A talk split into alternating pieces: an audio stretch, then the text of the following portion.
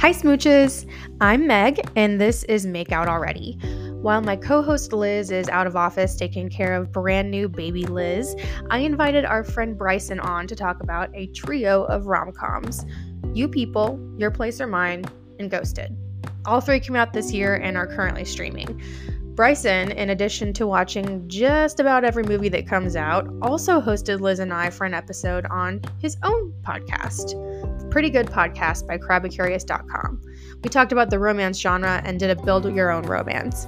So stay tuned as we journey through this hellscape of recent rom-com releases. Spoilers ahead.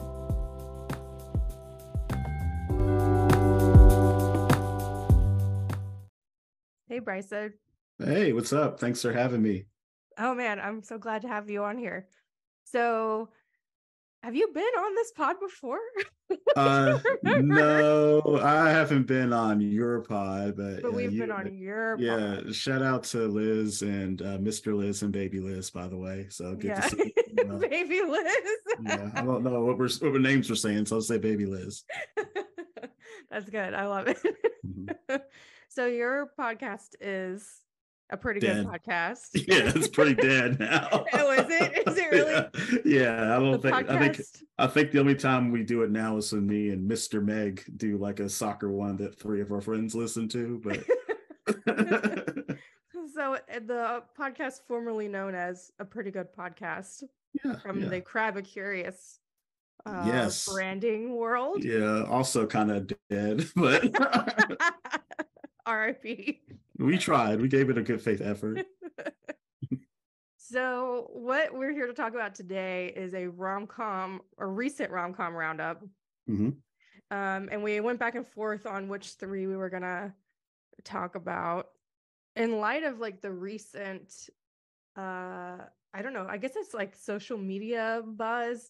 There's an upcoming rom-com that has Glen Powell and Sydney Sweeney in it. Have you been hearing about this at all? No, what's it called? And what well, first of all, what streaming service is it on? These are excellent questions, and all I know is the celebrity gossip. Okay, yeah, because the streaming, I guess we'll get into today that like it's almost like Netflix. It's like here's some money, just do something. Like we don't care how good or bad it is, just here throw it at you. Yeah. Okay, it's called Anyone But You. Okay, good song. It was announced in January, and let's see. I don't even know if it's announced where it's streaming, or maybe it's gonna come out in theaters. Imagine that. that's a shrewd move these days. Yeah. But the buzz has been all about their chemistry, like in real life. Okay. So I'm gonna send you a little link. Okay. This article. Chemistry's good because, like I said, not everybody has great chemistry, as we'll talk about today. That's extremely clear from our roundup. Yeah. So the buzz, like on social media this week, has been that each of them has very recently, like, separated from their partners amidst filming, and like, there's a lot of like. Rebound energy. Yeah, there's a lot of rebound energy, and there's a lot of like, let's playfully touch each other energy. Okay, hey, you got to get back on the saddle, get back out there, and they're getting paid to do it, so it's good. That's true.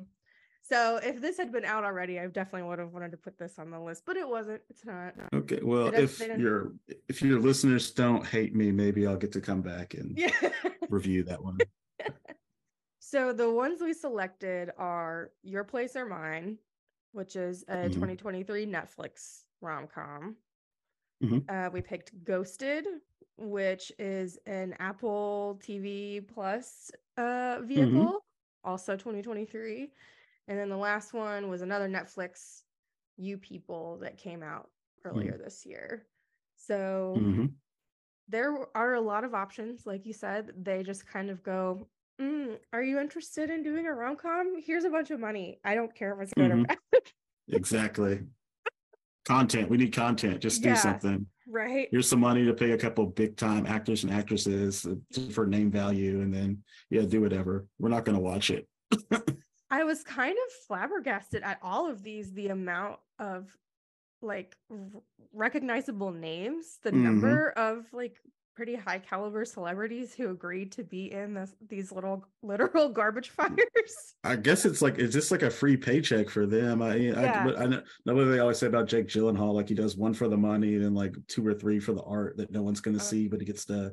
This is just all about the money for the most part. Especially when I watched Ghosted last night, and then some of the cameos. I'm like, oh, Chris Evans just has all his Marvel friends in here real quick, get a paycheck, yeah. Yeah, it's just, I wonder if they just like film for, I don't know, a week, maybe 2 weeks, and then like cha-ching, mm-hmm. and then they're like, okay, now I hope I don't ever have to talk about this, because exactly. Okay, so I figured we would just start by giving a really quick synopsis of each one, and then you can kind of say what you thought was like a winning thing about the movie, and then obviously like the most garbage fiery thing about the movie. So the first one, Your Place or Mine, has Ashton Kutcher as Peter Coleman and Reese Witherspoon as Debbie Dunn. Alliteration. Love it. Also, like, the romantic leads' names are Peter and Debbie. Like, I don't know. Maybe they thought that was relatable, I guess. Yeah, in 1980. I guess so. They really tried to make Reese Witherspoon like really relatable in this movie. Like they put her in like denim jackets and stuff, and I'm like, she's still Reese Witherspoon. She's above that.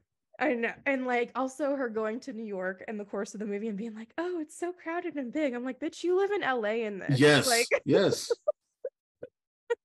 Like doesn't make any goddamn sense. Yeah, I guess I didn't know anything about this film in particular before you sent it to me, and I was like, Ashton Kutcher and Reese Witherspoon, what year is this, like 2001, 2004? I feel like this is like my teenage years, like they would have been in something together, but I can't think of anything exactly. I think of Reese Witherspoon, I think of obviously Legally Blonde, but before that, like Cruel Intentions, it's like, oh, that was Ryan Phillippe, you know, and Ashton Kutcher, I think of That '70s Show or Dude, Where's My Car?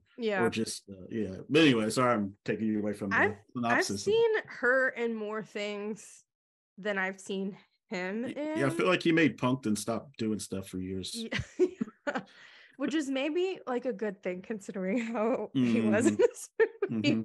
So, but the funny thing, what you're saying about like it being a flashback to the early aughts is there. That's how the movie starts, is like a flashback to the early aughts where they are meeting for the first time, like 20 years prior. They are doing like a one night stand hookup, after which Ashton Kutcher's character is like, I'm an unknowable piece of shit. You should steer clear of me. And she's like, cool, noted. I will steer clear of you. I'm gonna get with this other guy like almost immediately and get married and have a baby and then get divorced later. So they live on opposite coasts. He's in New York, she's in LA, but they maintain this really tight friendship where they allegedly tell each other everything. And he is kind of like a womanizer, sort of, that's implied, that he will like date for like up to 6 months and it never goes anywhere beyond that. He's also a like consultant, so he doesn't even like commit to a company that he works for, so they're trying to like build all this he's got commitment issues thing. Yeah, he ghosts people, to jump ahead to later, so yeah. Yes, exactly. And so Reese Witherspoon works for the school where her son goes. Her son's 13 now, and she is trying to get this advanced degree in, I think, accounting to try to get a raise, and she's all about like being practical. She used to have ambitions of being a like book editor, and that kind of went out the window with her being a single mom. They imply that her ex is not a piece of shit, but he's also not present at all. Ever. Yeah, he's out like, so he's like out like hiking with some chick that's younger or that can always be by his side because it's kind of dependent. He's like a professional rock climber or something. So when her childcare for her trip to New York bails, they decide they're just going to swap places for a week so that she can go do her like final exam for her degree and he'll watch her kid. And during this time, they're like still in touch, but they're finding out some things about each other that the other had not shared. And lo and behold, there's been secret feelings the whole time. And it all comes to a head when they meet up at the airport. She's coming back. He's leaving because she was like, you let my kid play hockey and I will not forgive you. Mm-hmm. But lo and behold, she does forgive him. Oh, my goodness. They have a little screamy match at the airport, which personally, if I was there as a patron, I would be like, what the fuck's wrong with these people? Like, yeah, and the scene people are just continuing like nothing's happening too. Like, this is what happens at LAX or, you know, JFK, wherever they're at. Yeah. Every day. Yeah. And they're like, well, why didn't you tell me your feelings? And he's like, because I was scared. And she's like, well, I'm scared too. Mm. And then they're like, and they do like a little epilogue flash forward thing where it's like, he publishes his book, she gets a job as an editor, and 6 months later they're living together in her place in Los Angeles and they get married, and it's like they're happily ever after. Just kidding, marriage is hard, but it's pretty good. Yeah. Like, yeah, marriage may be hard, but I want to see Your Place or Mine too to find out what their struggles are. Yeah. Okay, I think that pretty much covers it. Did I miss anything major? Only thing I would, it's not even major, her weird friends with benefits neighbor. Yeah. It's this guy, his name is Zen, the character. It's Steve Zahn. Yeah, yeah. So he is her neighbor because they live up on a hill, which all those steps just make me hurt thinking about all the steps and inclines that go up. And he apparently sold some tech company. So he is a gardener for himself, but he spends all his time gardening her garden in weird ways. He's like a dude, I don't know what he would be, like a Silicon Valley bro. Yeah. Quite possibly might lean right. But yeah, at some point in the movie, he reveals, like, he's talking to Ashton Kutcher's character, that they hook up from time to time, and that's just another. And it's like, oh, she's so bad, like she's a single mom, she can get it in, like with people, you know. It's Reese Witherspoon, she could probably do better, but you know. I did love that. I'm like, his whole thing is like he keeps working in her garden every single day because like he's hoping that just by virtue of like time exposure and proximity that she'll choose to be in a relationship. Yeah, he's trying to plant some seeds in several ways, so that's what he's trying to do. I don't know if I can say that, but sure. okay so what was a low point, what was the worst thing about this movie for you? Well, let's see, the kind of, I guess, the airport scene is so I think I text you that a lot of this movie is they got a bunch of like rom-coms in the last 25 years and put all the plot points in some kind of AI and thought, all right, this is what we have to do to make a rom-com. And they just went down the list. Like, the movie wasn't the worst thing I've ever seen, but it took like no risk. It was very paint by the numbers. It's like Netflix was, here's some money, whoever is directing and producing it, you know, we can pay I mean, I don't think Ashton Kutcher's that big of a star. I think I would think of him as Mila Kunis's husband. Yeah. But Reese Witherspoon, she's a legit, like, you know, star actress, you know? Yeah. And maybe they're hoping to get nostalgic, because like I said, that's my teenage years or early 20s, those two. And so like the airport scene, like one of the things in a lot of rom-coms is at the end, they're in a public place and they have it out with their feelings. It's like it's not quite the slap kiss, like, trope, but like verbal slap, kiss, make out, then it's all okay. The whole movie, from, you know, the early hookup, that's kind of a thing, not in every rom-com, early hookup, the emotionally unavailable character was Ashton Kutcher. There's always an obstacle, like a hottie that's going to tempt either side. In this case, is Jesse Williams, which I'm like, okay, yeah, this stuff together, and he was into you. Deserved better justice for that character. I mean, there's the scene where Ashton Kutcher's like home security goes off and he gets to watch him fuck. I don't know if I can say that either, but basically, you know, so voyeurism, you know, free show. I did think that was kind of funny when he like throws his phone across the room and it like shatters, I don't know, a vase or something like that. And then they had like the best friend, like, you know, one of Ashton Kutcher's exes, who she was great. She was like, oh, that's why he's not into me. But she wasn't like bent out of shape, because she knew she was awesome. Mm-hmm. She's the one pushing, you know, small town Hollywood, LA girl, Reese Witherspoon to be more outgoing with her weird jeans and style. Right. It was like, so that character is called Minka, played by Zoe Chow, who was amazing, but it's your classic, like, token non-white character who's like just purely supportive of our white main character lady. Also, Tig Notaro is in it as she's the Ashton Kutcher's best friend. That's actually Reese Witherspoon's character's best friend, but she's more grounded, I guess. She's just like loves her coffee so much. Yeah, and it's like, okay, well, we'll have this one queer character, and they'll also be the supporting best friend. Yeah, yeah. But yeah, Tig Notaro was like a bright spot for me. No, I think you're totally right about all of that. It really did give AI-generated energy. Okay, so what about the movie worked for you? I think they weren't, I mean, they were on screen a lot, but they weren't like physically together a lot.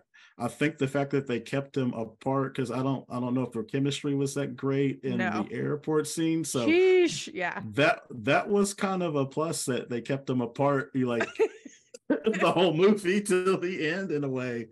Yeah, that's I know that's a weird take to have, but yeah, the fact that the two protagonists of love in this were kept apart. Yeah. No, I agree. Because at the end, when they're finally like kissing in the airport, I was like, ew, they shouldn't be doing this. They're like brother and sister. Like, I don't know. You're right. The chemistry was not there. Okay, perfect. Thank you for your insights. All right. So next we have Ghosted. Okay. This is kind of the like gender flipped version of that movie, The Spy Who Dumped Me. Did you see that one? I can't remember when that came out. It's Sam Heughan and Mila Kunis, funnily enough. That came out in 2018. So this one stars Ana de Armas as Sadie Rhodes and Chris Evans as Cole Turner. Chewy, where do I begin? Cool. I would say Captain America finally got with The Spy, except it wasn't Black Widow and he wasn't Captain America, but same premise. Yeah, pretty much. So Chris Evans plays Cole, who is a salt of the earth farmer, allegedly. He meets Sadie at the farmer's market. He nags her and then asks her if she wants to get coffee, and she's like, sure, for reasons. And they spend like a 24-hour date, basically. Like, he ditches his whole booth and cash box at the farmer's market, and they go to like a fucking museum. They go out to eat, I think. They go into a beer and make out for a little bit. Tour all of DC in an evening on their first date. Yeah. And then it's like the birds are chirping, the sun is shining, it's the morning, he's dropping her off at her apartment, and she's like, okay, bye, and then closes the door, and they're both like standing on opposite sides of the door, like, ooh, should I? She's like, I don't need to make any big changes in my life, I shouldn't ask him in, and he's like, I shouldn't be too clingy because that's always the thing that I do, but then she opens the door anyway, and they go inside and they have sex. I mean, he's hot, so sure. I don't blame her. Yeah. We have the nice little montage where the camera's like under the sheets with them, which is classic. He is basking in the afterglow and takes a selfie of the two of them in bed while she's asleep, which is just a huge no. He leaves, goes back home to his family, where for reasons he lives at home with his two parents and his adult younger sister. Yeah, never leave the nest. That's what I say. He then proceeds to try to go about his business, but he texts her like, I don't know, 18, 20 times in a row, getting no response. The emojis don't count, though. Yeah, he claims the emojis don't count, but they totally do. She's not giving anything back. And then he realizes that she still has his stuff that she put in her purse from the previous night. And he's got these little trackers on them because he loses things all the time. And so he sees that she's in London, and his parents, misguided as they are, like, go surprise her, fly to London right now. And he's never been out of the country before, too, if they point that out. Yeah. Yeah, he lied to her about that. So, yeah, he does that. And it's, I like this aspect of it, that a lot of behavior that is like glorified as, I don't know, like Prince Charming moves in rom-coms is like really stalker moves that are like a no-go. So he shows up in London and promptly gets kidnapped. And he's like, I'm just a farmer. And they're like, yeah, right. You're the spy called the tax man. The tax man coming to collect. And he's like, no, I'm really not. And then boom, boom, boom. Someone is shooting their way into the room to save him. And lo and behold, it's Sadie. She is not an art curator, as she had claimed, but an international spy for the CIA. And hijinks ensue, during which his wrestling experience from 20 years prior in high school makes him able to take on opponents. And she is just consistently kicking ass. They're trying to prevent biological weaponry from being released into the world. And at the same time, they're having it out about how they each misled each other on their first date. And he's like, you've hooked up with other people. You're bad. And she's like, you're a fucking liar about everything about yourself. Yeah, you're a loser. Yeah. And then, of course, as the hijinks go on, the feelings start to return and become real, until there's like a huge end of the movie showdown with all of the bad guys in one room. And they work together to defeat the bad guys and gather the biological weapon. And then they're all happy. And yay. He's at the farm having brunch with his parents, and it's all good. And they still think she's an art dealer or curator. Yes. Yeah. Yes.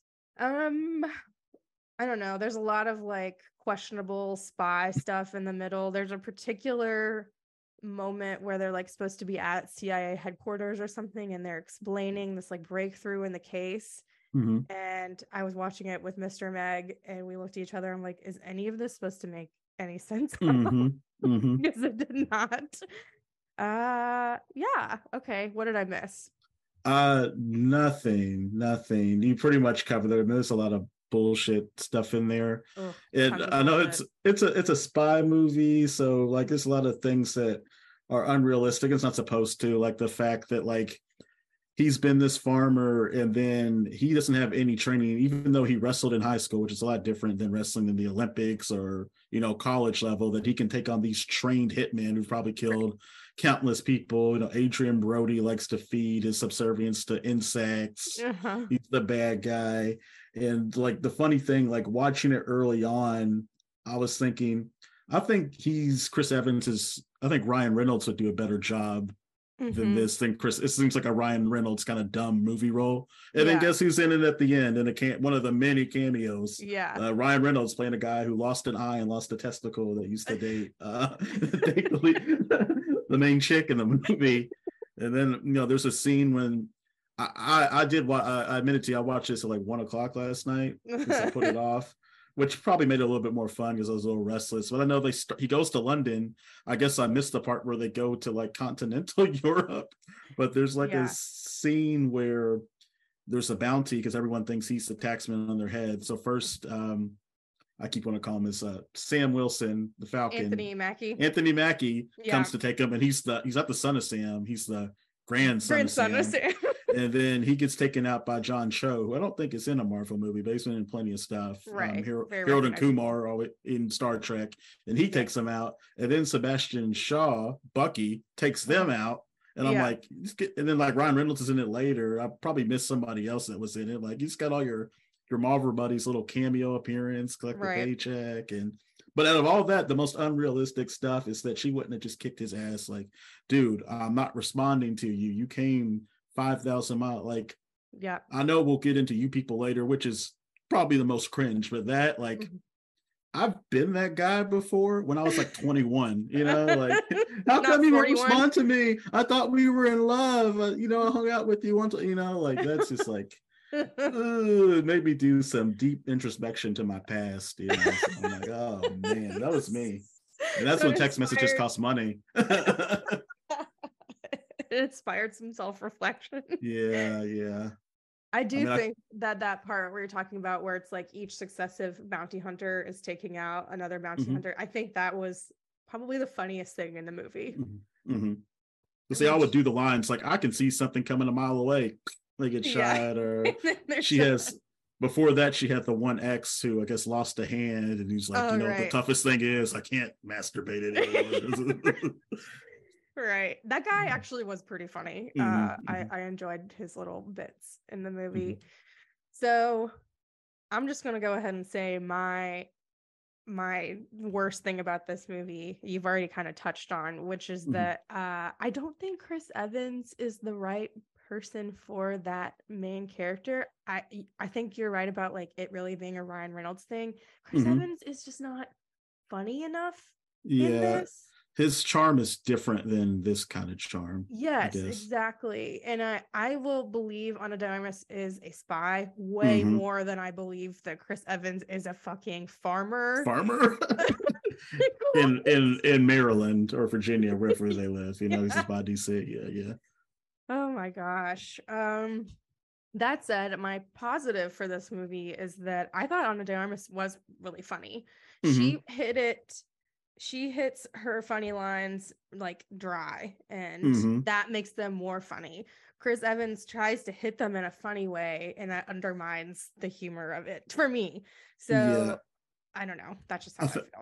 I think that's right. I think the funniest thing I haven't seen too many Chris Evans movies other than the Marvel ones. That's all I was thinking of them is Captain America. At least he had the beard, so you know, Zaddy Steve Rogers is back, I guess. This wasn't the same. It didn't have the long hair, but early on in his career, I think he did Not Another Teen Movie, which is just like a spoof of all the teen movies at the time. He just plays this like stupid jock that's not self-aware, and it's supposed to be like a parody. But since then, it would have been. I'm sure there's other people other than Ryan Reynolds. He's just the one that came immediately to mind. And then, of course, he was in it. But what else is she in? I hadn't really seen her in anything before. But she was in the James Bond movie, the recent James Bond movie as a spy. Okay, that's probably why. Yeah, and both of them played opposite each other in the Knives Out movie. Okay, and they actually had good chemistry in that movie, which is kind of like. What happened, y'all? Yeah. For this one, it was not there. Yeah, I don't think it was terrible. As obviously, I'm judging by the low bar that was Ashton and Reese, so it was better than that. But I mean, that's not a high bar. They're like stepping over the bar. Yeah, but, just barely clearing the bar. I did love the scene when they're doing the lie detector test, and the lady that's running it is like doing the thumbs up and thumbs down. They're all like, get a room already, which is like a running gag throughout the movie, even when they're being taken hostage. Like, they're just bickering back and forth the whole time. Yeah. And then, of course, all the CIA people get murdered at the end, but that's okay. There's plenty of death in this one. They don't even waste any time with her coming in shooting people. I'm like, okay. No, and like, also, so he's allegedly a farmer, and he kills some people in this movie. And doesn't think anything of it. No, it's fine. Not worried. Not concerned. Okay, so what's your best / worst for this one? I think, like you said, it's probably the whole I don't know what country are they in where they're doing where all the bounty hunters come from. I'm like, that whole scene from them meeting her ex and like him greeting her with like by making out with her, and Chris Evans like, ah, how about you love me? Because he's just like the clingy I don't know if simp's the right word. That's probably right. Yeah, he's not quite an incel because he's nice, but like he has some incel behavior. Like, you're supposed to love me. That whole sequence was fun, as silly as it was. And then that's still the worst movie, maybe because I'm thinking too much about myself. It's just the whole premise of, oh no, she didn't respond back. I'm gonna keep responding and keep responding and keep responding. And the way I track it, it wasn't just one thing, it was this inhaler that had the tracker on it. So how was he going all this time without his inhaler that he could fly to London, get in the car, and the taxi driver is like, yeah, you're cool. I think it's really romantic. You're driving or flying 5,000 miles to get some girl you met once. Yeah, he's like shading him. Yeah, and like the whole thing is spurred by needing his inhaler. I'm like, you know, you can just go to any like Walgreens and you get another one of those, my man. Yeah. Oh, wow. They did embrace how stupid it was. Like they clowned him except for his family that he gets to. It's like, this is really dumb. Who would like if Mr. Mag back in the day, if you met once and you hadn't had a chance to respond because you're out of the country and he showed up and let's say you were in Germany, what would you do? Probably call the cops immediately. Yeah, at least kick him in the nuts, you know, something. Yeah. Made some, yeah. Like, and if you were like a badass spy, you could probably handle that yourself. Yeah, right. Exactly. Yeah, she should have probably just let him die when they found him. That would have been the better move from a spy perspective, because if they believe that he is the tax man, she's safe. Lets them take him out. Yeah, she can operate even more strongly. So that's all dumb. Yeah, but in the end, his botanical knowledge saved him because he knows plants. And I've next chick I go on a date with, I'm gonna get her a cactus and.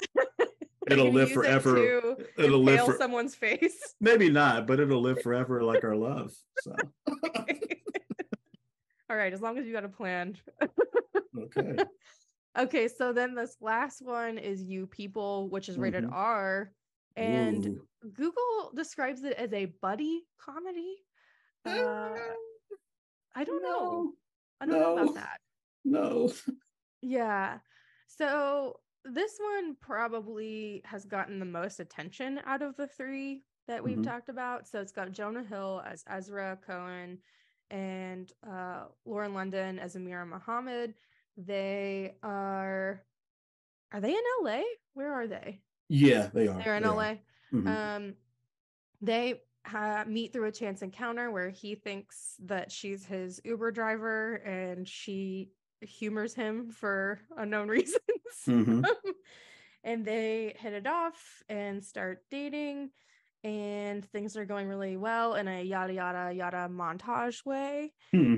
They're dating for several months, and then he plans to propose and realizes that like he hasn't talked to his parents or her parents at all about the situation, so he needs to. And they're different races. They're different races. Yes, he's Jewish. She's Muslim and Black. And so she meets his family. They are just a tidal wave of microaggressions. And his mom is played by Julia Louis-Dreyfus, and his dad is played by David Duchovny. Yep, Scully or Mulder, whichever one. Right. No, I don't know either.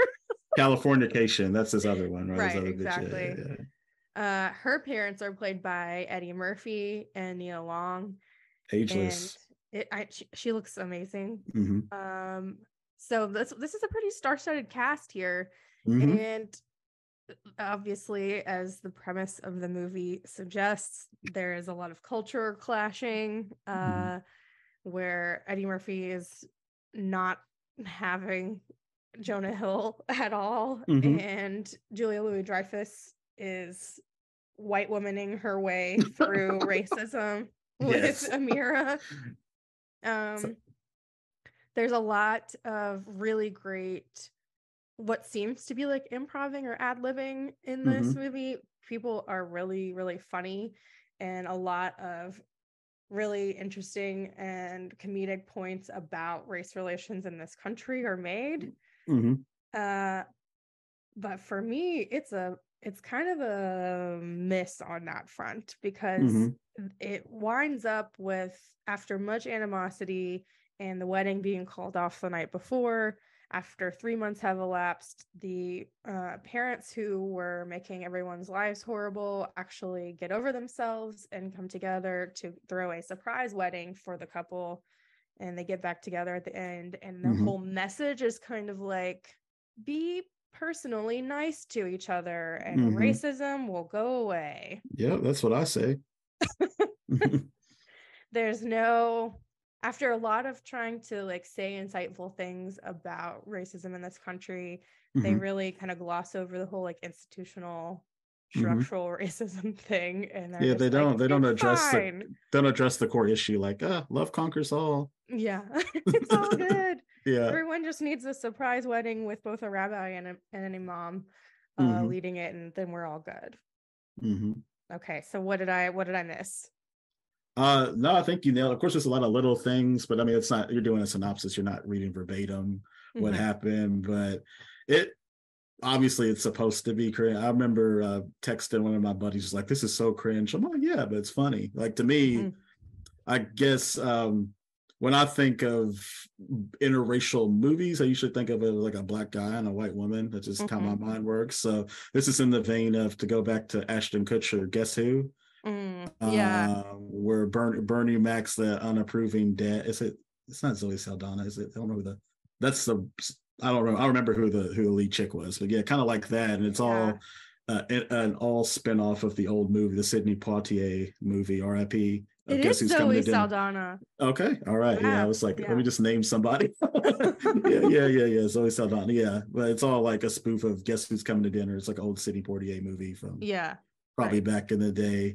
A lot of that stuff is, I've been in that situation, not so much always with like dating, but like Julia Louis-Dreyfus's character, like she's trying too hard, like just because something's different, you wouldn't act like this if I wasn't here. And I have met friends' parents who are like that, like, just, greet me as a person. If you want to ask me a question. You don't have to. She does the air quotes thing. Oh, and God. It's a caricature, but in a lot of ways, I think her character's kind of realistic, how people act like that. Like, I'm not racist, but you are, because you don't realize what you're doing. You're making me more uncomfortable by you trying to be cool with me or what you perceive as my culture. And there's like a point in the movie where Jonah Hill's character has a podcast with his best friend, Mo. And she's like, I don't think black people and white people ever get together. And there's a bunch of like back and forth, like, oh, we're Jews, we're the OG slaves. So like, Malcolm X, the Jesus, the goat, half black, half Jewish. Oh boy, yeah. So what you're saying about Julia Louis-Dreyfus's character being like pretty real, I 100% agree. And I think that's another reason why the end rings so for me, is that she apologizes to Amira for being the way that she's being and says that she needs to treat her as an individual person and not as like an avatar of black women everywhere. And then she undermines her own apology by saying, I apologize on behalf of all white people and all Jewish people, clearly indicating that she's not seeing Amira as her own person, but again, as the token. And like, okay, this is a useless, it's offensive. It's an offensive apology. It drove me fucking insane. Yeah. And I know that Eddie Murphy's character is like kind of supposed to be an asshole in this, but he did not make any incorrect points to me. I guess the only thing I didn't like about his character really was like, he's not Muslim. He's in the Nation of Islam, which is a lot more controversial than, a regular, Muslim person who might think that they have very controversial, I guess a nice way to put it, views, especially on Jewish people. So it was kind of like justice when his Kofi caught on fire at dinner. Julia Louis-Dreyfus's character is always, pulling a black person's wig off or messing with their weave, messing with their hat, Oh my gosh. As soon as they were talking about how much that Kofi meant to him, I was like, that thing's getting destroyed. R.I.P. I 100% know. So what what worked for you and what didn't work for you? I have a weird sense of humor. I like laugh at this kind of stuff. So the whole movie I thought it was really funny, and I usually have a pretty low cringe tolerance. Yeah. But it was supposed to be cringe. I was texting my best friend that he should watch because I was telling him to be on the podcast, and he was like, it's a lot of, I feel so bad for the main character. I can't watch energy at this. Yeah. I'm like, no, it's great. It's great. No. So the whole kind of premise of the movie worked. I really like the bachelor party where they're all trying to do their coke, and then Eddie Murphy and Omar, the main character's brother, they are just making sure he doesn't have a good time the whole time. And then they're like, he's like, oh no, I don't do any blow. And then this guy, he's like, hey, I'm a coke guy. Hey, Ezra. Like, oh, thanks for the edible arrangement for my birthday. Last time you were here, remember you shit your pants? You were so coked out. And his friends were like, hey, it's him. It's the coke guy that you told us about. Remember, he gave us his number. Amazing. I love the music, I guess, because I knew most of the songs. Like, there's like when they're doing the under the cover cliche that you mentioned. And also last movie, how bad is taking a selfie in bed? Like, come on, bro. That is so cringe. Yeah. And she was asleep. Anyway, horrible. Yeah. They have jail immediately. They have their under the cover moment, and they're playing like a Daniel Caesar and her song. I really like it. That's on one of my mini playlists. Check them out on Spotify. Got one for every situation, kids.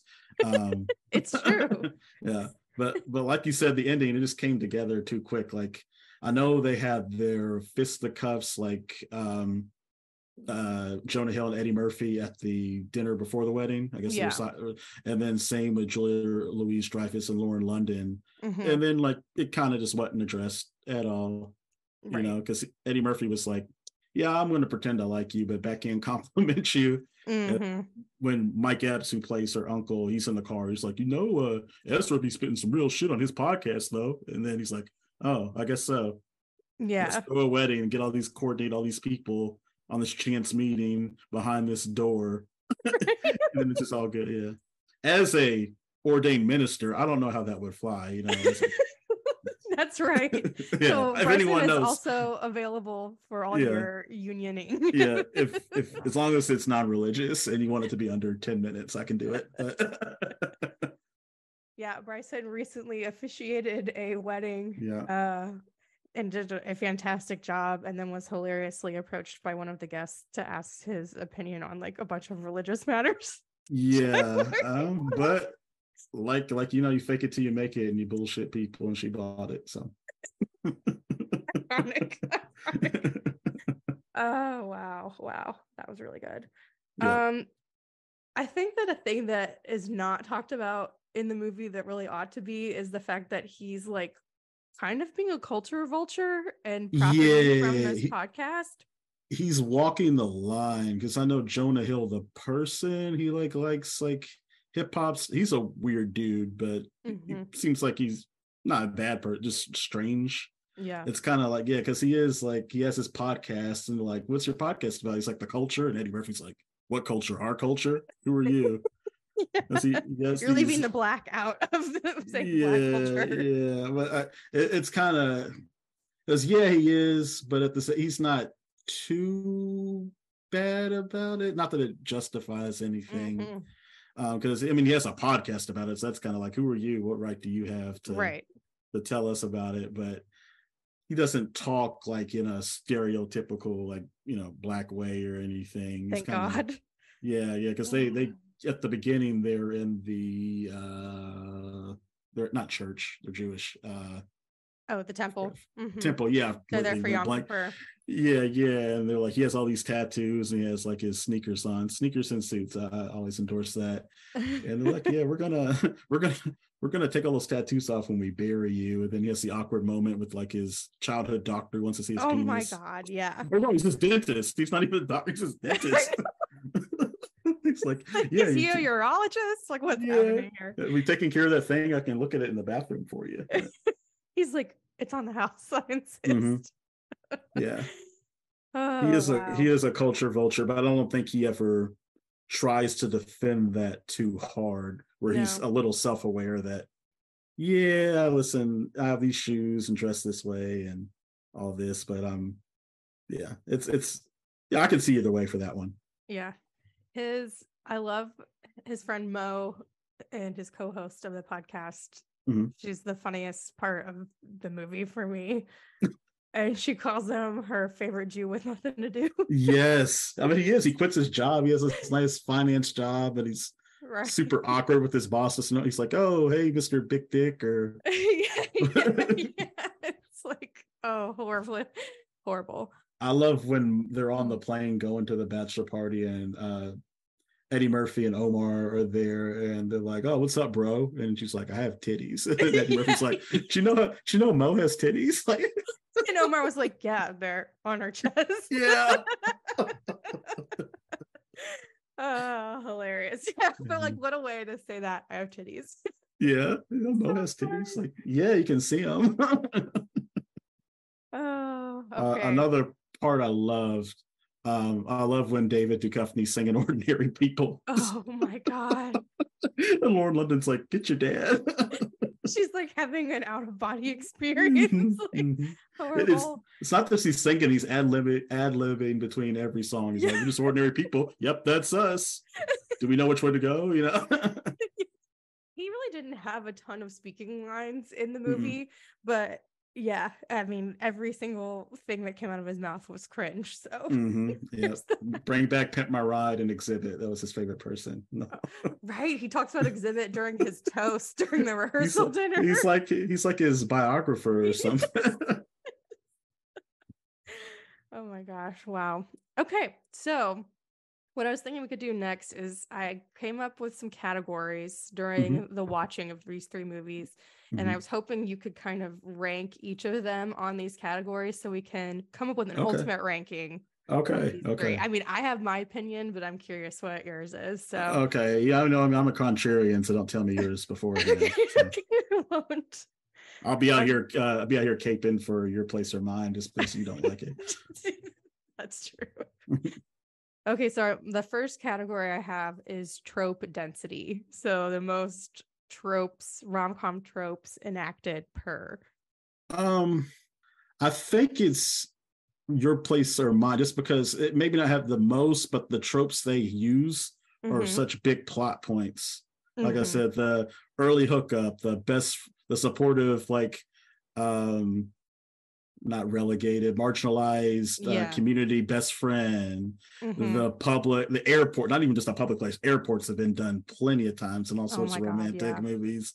The emotionally unavailable character, the big drama happening right before the makeup when the kid has all the hockey stuff. Right. Also, like kind of like the guy not seeming as bad even though he does a bunch of messed up stuff. Like Ashton Kutcher, literally, her kid has a lot of allergies and you know, health issues, his little kid, and he doesn't listen to any of that, but he's so cool. He's so cool. And her child is literally in the hospital, but guess what happens? The son yells at his mom about it. Right. But you know, she's this single mom out here who has to go all the way to New York to one specific class. Like there isn't a college in LA that could teach it. But she's like, I guess it's treated as she's more the bad guy than the dude that's actually a bad guy. Yeah, watched her have sex on his TV. Yeah, like I don't know. Right. Whatever. Yeah. I think trope density for a rom-com, I think there might not be as much as something, but because of the tropes that are how key it is to the story. Yeah. I think that's the worst one or best. I don't know. Yeah. It's not the best. Do you think that makes it worst? Yeah, just because they lean on it. Yeah. All right. So then which movie do you think utilizes tropes the best? Maybe it is Ghosted in a way, because I guess I thought it was funnier. Like there's the badass and you know kind of coward guy, even though he's not a coward, just instantly knows how to fight. The bickering, like the you know the verbal slap kiss whole thing about them bickering the whole time, and then getting together and having to overcome, and then of course him confronting like all her exes.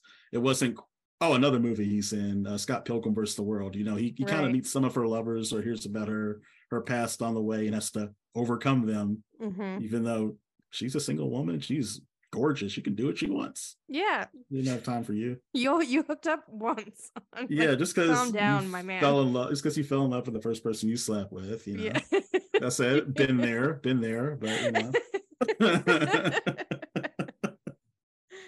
All right. So my next category is star power. So like the celebrity, famous actor content. I think You People had the most star because of the collection of stars. So yeah. Jonah Hill, obviously A-list celebrity. Eddie Murphy's star isn't as bright as it probably was in the 80s or 90s, but he's kind of had like a resurgence the last couple of years. Julia Louis-Dreyfus will always be famous. Right. Veep, you know, was a good run. Seinfeld's on right now, somewhere. And then, like, it's always playing. And then, like, Lauren London's not like a huge actress, but I mean, she's known. And then a bunch of the cameos in it. Like, Mike Epps is a really funny comedian. He's been in a bunch of stuff from the Friday movies, all about the Benjamins and stuff. And then a couple of other, like Lala Anthony. She's a famous personality. She's at the bachelorette party. I don't know if you know her, Young Miami. She's part of the City Girls, a rap group. She's at the bachelorette party. No, I did not. I did not spot her. Anthony Anderson's one of the barbers. So, yes. Yeah, like so. Really minor role for him. He must have filmed in like an afternoon. His character name is Barber Number One. I just looked it up. So. But it's kind of neck and neck with Ghosted, because just for all the cameos, but I feel like I'd give the edge to You People because more people had larger roles instead of just like Chris Evans as Marvel buddies. I think that has to put Your Place or Mine in the last category because like you said, it's like, what year is this? Okay, this is one that I'm very excited to discuss. Uh-oh. The chemistry category. So for me, I kind of thought that the best chemistry was in You People, but the relationship seemed like friendship to me. It did not seem romantic, but I still think that they had the best energy. So I'm curious what you think. Yeah, I could see your point on that. I mean, they were romantic with each other, but it's kind of like, you know, the trope, brushing your teeth together in the bathroom the morning after, and they just had like a playful back and forth. You didn't really, not that, you know, you have to kiss on screen for it to mean something. I think Ghosted might be a little bit ahead for romantic chemistry. Okay. Just because we got to see him have sex, you know? Yeah. And like, I guess the good thing about You People, like, when you think of Hollywood, you think of like people like, you know, the people in Ghosted, how they look like these people that are too beautiful to exist in real life. Like you wouldn't see someone looking like that walk into down the street wherever we're going to Hooters. I don't know. We wouldn't go to Hooters. I would. It's the first like non-specific to where we live restaurant I could think of. I was about to say something else. So chemistry in general, I think the way they played back and forth, Jonah Hill and Lauren London was probably better. But from romantic standpoint, I think Ghosted the couple. Then You People, then yeah, distant. Yeah, thank God they weren't on screen together. I know. Oh God. It's like they could have shot this during COVID. They've just been apart the whole time. I kind of wondered if they had. And then they just made it apply. I don't know. Yeah. I should have looked that up. Okay, so my next category is budget, which I could look up the actual budget amount for each of them, but I kind of want your opinion on like which one seemed more expensive or like had the best outcome based on the money put in. Okay, I you can tell me the budget afterwards. I would assume Ghosted had the biggest budget because of like the action sequences. Yeah. But then like we mentioned all the star power in Your People, like you gotta pay all them, right? You can't. Yeah. Unless they're like. Yeah. We know Netflix is those bags of cash and stuff. I'm sure Apple does too. Yeah. So I would say that Ghosted definitely had the biggest budget, and then probably You People, and then probably Your Place or Mine. It just seemed like, I'm not hip on cameras or anything, it seemed like a different kind of camera was used on that one. Right.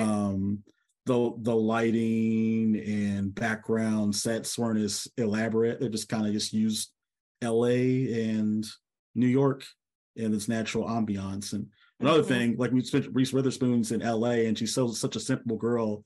Oh, You People happens in LA. Look, it's the same city. I know it's a big city, but look how different it is. Right. It's the same city. Yeah. I have no doubt that Your Place or Mine was the cheapest of the three to make. So Ghosted was $41 million. Okay.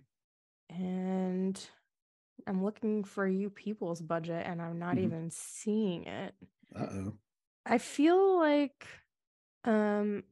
I feel like probably Ghosted was the most expensive. However, I feel like the budget didn't even stretch far enough still because some of the CGI was so trash. Did you? It bugged me, but I don't know. Maybe it there's a scene when she's driving the bus and he's hanging off some piece of the bus, like looking under him. Like we know it's a green screen, but like I said, I'm not.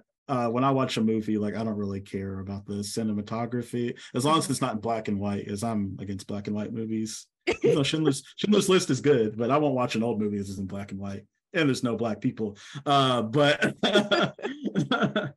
yeah, it just looked like some of the explosions. Like I know Apple's got money. They're charging y'all. Everyone's got iPhones over here and MacBooks. Like, come on, I know y'all got more money than this. Right. Yeah. You are right about the CGI. Yeah. Pretty trash. Yeah. Okay. So my next category has to do with how funny each of them were.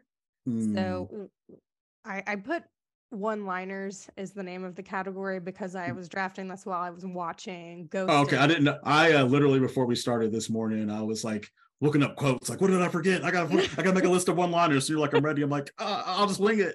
Okay, that makes more sense. Because I feel like that was most of what Ghosted's humor was based on. Like, there's a particular point where she's driving that bus, and they're in I think Pakistan. And he gets like flung in the door of the bus, and so he's like sitting on her lap while she's driving and she's like, Cole, are you comfortable? Like, because he's not getting up. And I think that is the basis of the humor in that movie, whereas in You People it's more of like this sort of improv banter between people. So it's different. I don't know that one-liners is like the right way to phrase that, but which one did you think was the funniest? I think You People, other than me being a simp loser and texting chicks religiously without response when I was young, You People, I guess I relate more to. Most women I date are usually white. Don't cancel me, Black women. So like, and my best friend, he's Korean. So like when we would, you know, had our first apartment together, we'd have back and forth little like playful racial comments, not anything mean-spirited, kind of like You People, but we didn't really mean anything by. So that's like kind of my kind of comedy, or even when it's like the another movie trope, the younger sibling who makes fun of the older sibling. Right. So we had that in Ghosted, and we had it a little bit in You People. Right. Not so much Lauren London and her brother, but Jonah Hill and his sister at the beginning. Like, you look like you're gonna lead a bunch of your Hebrew principal leading a school bus. He's like, you look like Hulk Hogan with your skullet, you know. And then yeah, I don't even think Your Place or Mine was funny at all. Yeah. Oh, that was it. Yeah. When I was thinking about what to say about the tropes, so I was like, oh, rom-com tropes. Is there a com? I know. Where's the com? Point out the com. Even when they do like Ashton Kutcher's dad humor, when he's calling the kids, like trying to think of a nickname, like, oh, anything like cringe one. It's just stupid. Like, he sucks as an actor. I'm sorry. He does. He's he had a typecast and he's too old for it now. Yeah, no, I think you are totally right. He's supposed to be kind of like the doofy babe, bro, and now that ship is sailed. You had Dude, Where's My Car? And That '70s Show. You got to be serious in the Butterfly Effect, but that was years ago. Yeah, you're just Mila Kunis' husband. Not a bad gig. No, right? Like, take the work where you work for Macaulay Culkin for years, right? So. Okay, so which movie to you has the most improbable plot? Ghosted, definitely. Oh, yeah. Uh-huh. I'm trying to think of a way to be a contrarian, but no. You have a nice romance with one girl, you know, suffocate her afterwards so much that you'll leave the country for the first time. Mm-hmm. With some plane ticket. What, he went in like a sweepstakes years ago or something? He had been planning to take an international trip, and then he got offered like a voucher if he didn't go, and he accepted it. It was like for a spring break trip, so at least 20 years prior, which would have expired for sure, but whatever. Mm-hmm. And then you just because you wrestled in high school, you ended up beating like this badass assassin, like threw him into the gears of the rotating restaurant. Yeah. The fact that she's cool with you, I guess, like she could have anybody she wanted. I mean, I know. And the cactus survives. And the cactus.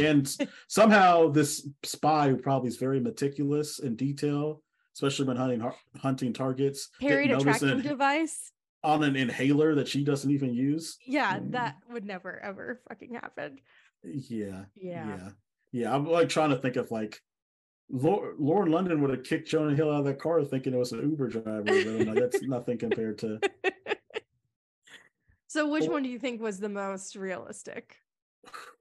That's tough. I feel like Your Place or Mine's very basic and doesn't try, but also like I've been in that situation too, or my best friend's kind of someone I'm not the emotionally unavailable one. I'm very in my feels is. You could probably tell people. That's why I have all these playlists. I don't want to sound like a racist. Like, oh, Jonah Hill and Lauren London, that would never work. Like a Nation of Islam and a Jewish guy. I guess I'll go with give some love to Your Place or Mine. I guess just because, even though Ashton Kutcher's a bad stepdad.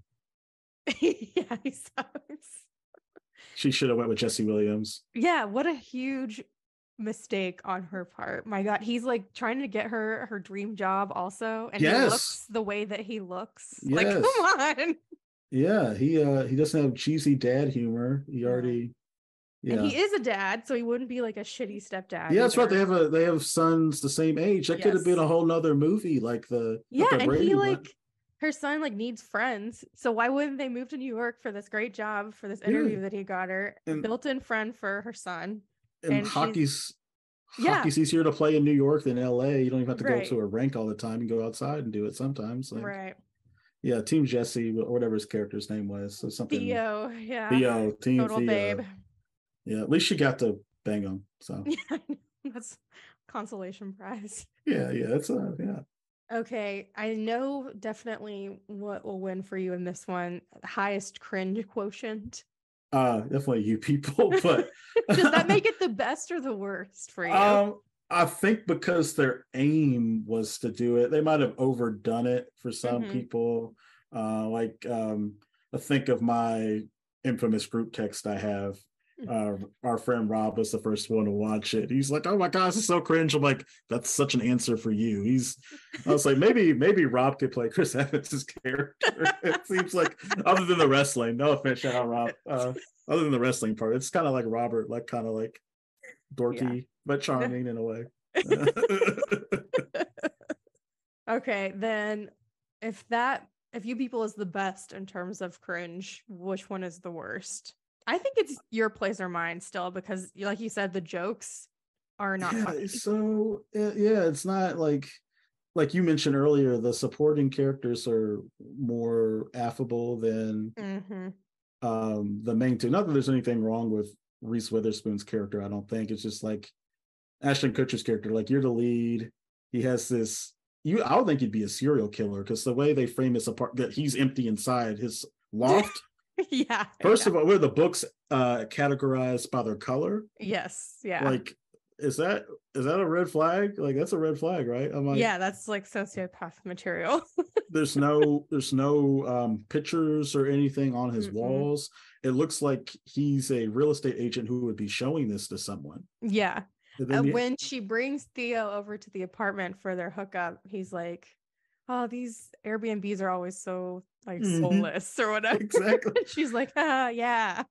But they're like, they go together because she has a bunch of stuff on her walls crammed in here. Ha ha ha. Opposites attract. And he has this one little beige like envelope full of mementos from all his exes. But what I've learned today is first date, bring a cactus. Mm-hmm. Also, stage a game of poker, hook up, and keep the poker chip for 20 years later. I can hold on to, I can hold on to a grudge. I can hold on to a poker chip. So. It's all about the long con in this. Yeah, long con. Yeah, yeah. I mean, I'm 35, like Jonah Hill's character, so my time's ticking. But you know. Oh my God. All right, this category was come up with by you, and that's the cookability. Let me debug your co-hosting chair. So, a little bit of background. Almost at every wedding that Meg and I are both attending, I like sitting by Meg. I probably annoy the hell out of her. No. And Sarah's been on the podcast too, right? Mm-hmm. Yeah, I usually like to sit by. I don't see you guys as often as your partners, but I like to sit by you all and probably pester you a little bit. But this last wedding we were at, one of our friends was sitting by us, and we were like, "Oh, who's not getting invited to the cookout?" And we asked her. She's like, "What's the cookout?" I'm like, "Never mind, we're revoking. We're revoking." So another shout out to Rob. We asked him, and he goes, "You mean like eating outside?" Yeah, he's like, "I think I could use the context clues to figure out what you're talking about and deduce the probability." Yeah. Rob gets dumped on, but he can take it. So yeah, we were trying to figure out who from our first. So Meg, she got the always cookout invite from me a long time ago, where she knew Call Tyrone by Erykah Badu. I'm like, I fuck with Meg. Next karaoke, you guys sang it. Same with Mr. Meg. He's got a cookout invite always. He's with the culture, but he's not a vulture. So you want to go through each movie and see like. Yes, just a flat out yes or no to the invite. Yeah, you can do that. I think you can explain it. Yeah. So we'll start with Your Place or Mine. So Ashton Kutcher's character. Oh God, no, he's not coming. Yeah, he tried to he wouldn't do it. He tried to buy out a hall or something for them to do it. Like he tried to buy the son's friends in the movie. Yeah, right. Okay. What about Reese Witherspoon? Also not invited. No, I could see her if she was the neighbor. Like, oh, come on over, and she'd bring some dish that no one would eat. I feel like no salt on it. Yeah. I feel like my mom has invited her Caucasian friends over that wouldn't usually be invited, but she's nice, and I think so. She's a maybe. If she wasn't a neighbor or like a coworker, I don't think she would be. She wouldn't be invited. What about I forget the name of the character. She works at the school that drinks all the coffee. Tig Notaro. I think the character's name is Alicia. Mm-hmm. Yeah, I think so. Okay. Can we talk about their school hours real quick? So they have a whole ass breakfast, takes the son out to a whole ass breakfast, drives his car. It's daylight. I know it's California. And then at one point, she just gets in the car to go get a coffee with him. Like, aren't you a teacher? I don't know. Is she always just hanging out on school grounds? What is her? Is this the most improbable plot point? The school hours at this place? Okay. Yeah. Okay. So what do you think? Is she invited? I think she's cool. I think she's the kind of vibe that gets along with everybody. Uh-huh. Not quite a chameleon, but she could carry a conversation with people from different cultures. So sure, I would agree her. Okay. Jesse Williams, I guess, automatically he's half black or something, so it's in his DNA. What about Ashton Kutcher's ex? What do you think that she? Minka. I don't know. I feel like that'd be below her, I guess, in a way. Yeah, I don't know that she would even come to a cookout. I don't think she would. Yeah. And she's maybe she could... endearing, but a little snobby. Yeah. She could be my favorite kind of invite when you know someone can't make it, invite them anyway. So then you look better, and you'd be like, yeah, I invited you. It's just conflict of interest, even though you didn't want them to come. That's my... If you're listening, I would never do that to you if you feel like that's personally you. Never. Just covering your bases here. Yeah. So okay. The next one, Ghosted, Chris Evans. I think he does get an invite because of the whole Christopher Jamal Evans thing. Yeah. Yeah. What do you think? I don't know why I'm the one who's deciding. I have no authority. Black women love Chris Evans. The character of Phil, the character in the movie specifically.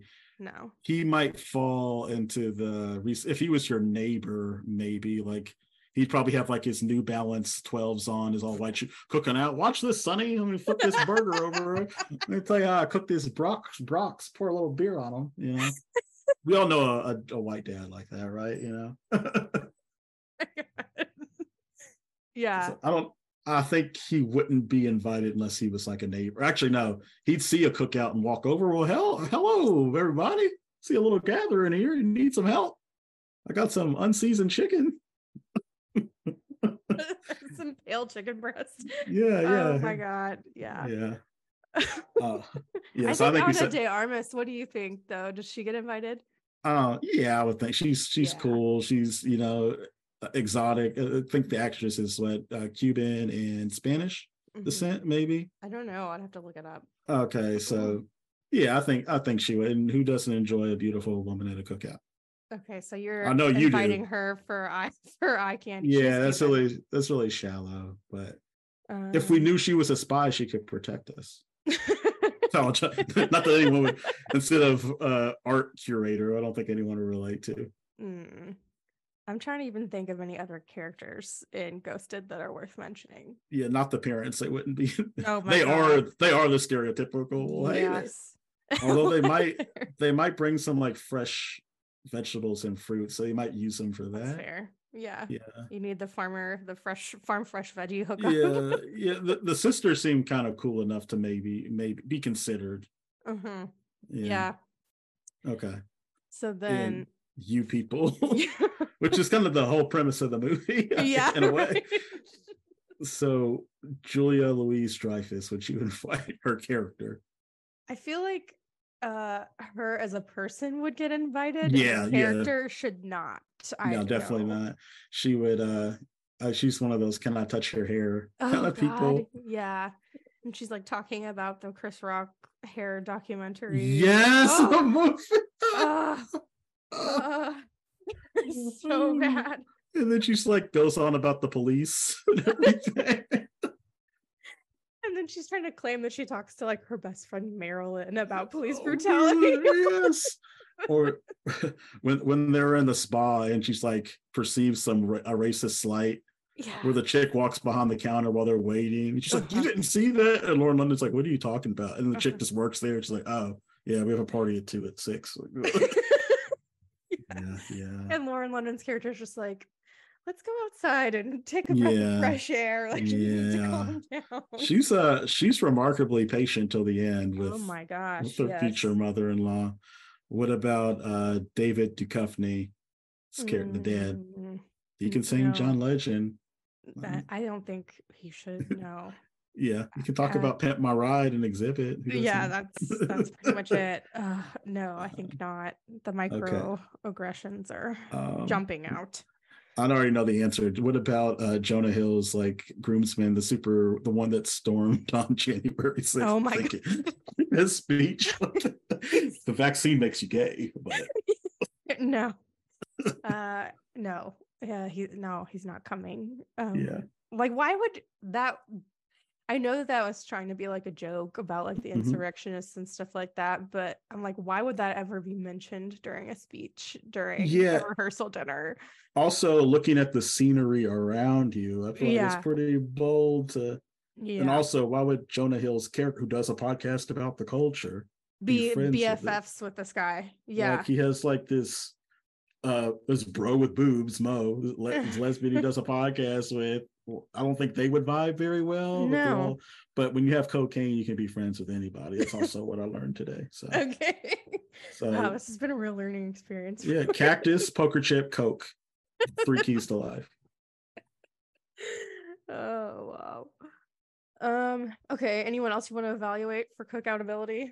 Ooh, cookout ability. I feel like we're probably forgetting somebody obvious, but nothing's come to mind. Like I said, You People, it's kind of pretty much the whole premise of it. Yeah. I'm trying to think of just a random celebrity to know what you would think, but I can't think of anybody right now. I've completely gone blank. That's fine. I'll probably like text you, like I'm gonna text you with like 30 names, yes or no. Okay, so then the very last category is most scathing review. So I'm gonna read to you review for each. Okay. Of these. I'm ready. And you can tell me which one you think is like the most scathing. Okay, so I'm gonna start with. Are these just like people on Google, or is this like Siskel? No, it's like Siskel and Ebert. Are they both dead? One of them's dead. Maybe they both are. So this is the consensus from Rotten Tomatoes, the critic reviews. Okay.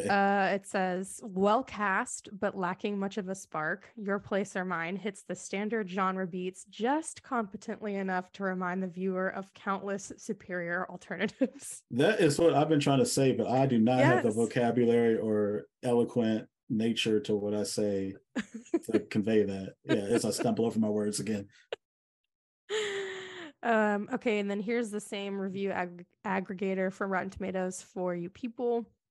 Which has a slightly higher rating. It said, You People has an outstanding cast and plenty of comedic potential, both mostly wasted on a picture that dithers between social commentary and romantic comedy without fully committing to either. Okay, that's fair. That's fair. Yeah. I actually have two that I really want to read. All right. For double your pleasure, Ghosted. Double your fun. All right. This is author Benjamin Lee writing for The Guardian. He called the film, quote, a staggeringly, maddeningly atrocious heap of increasingly boneheaded decisions that will act as a depressing documentation of just how rotten things got in the current oversaturated streaming landscape.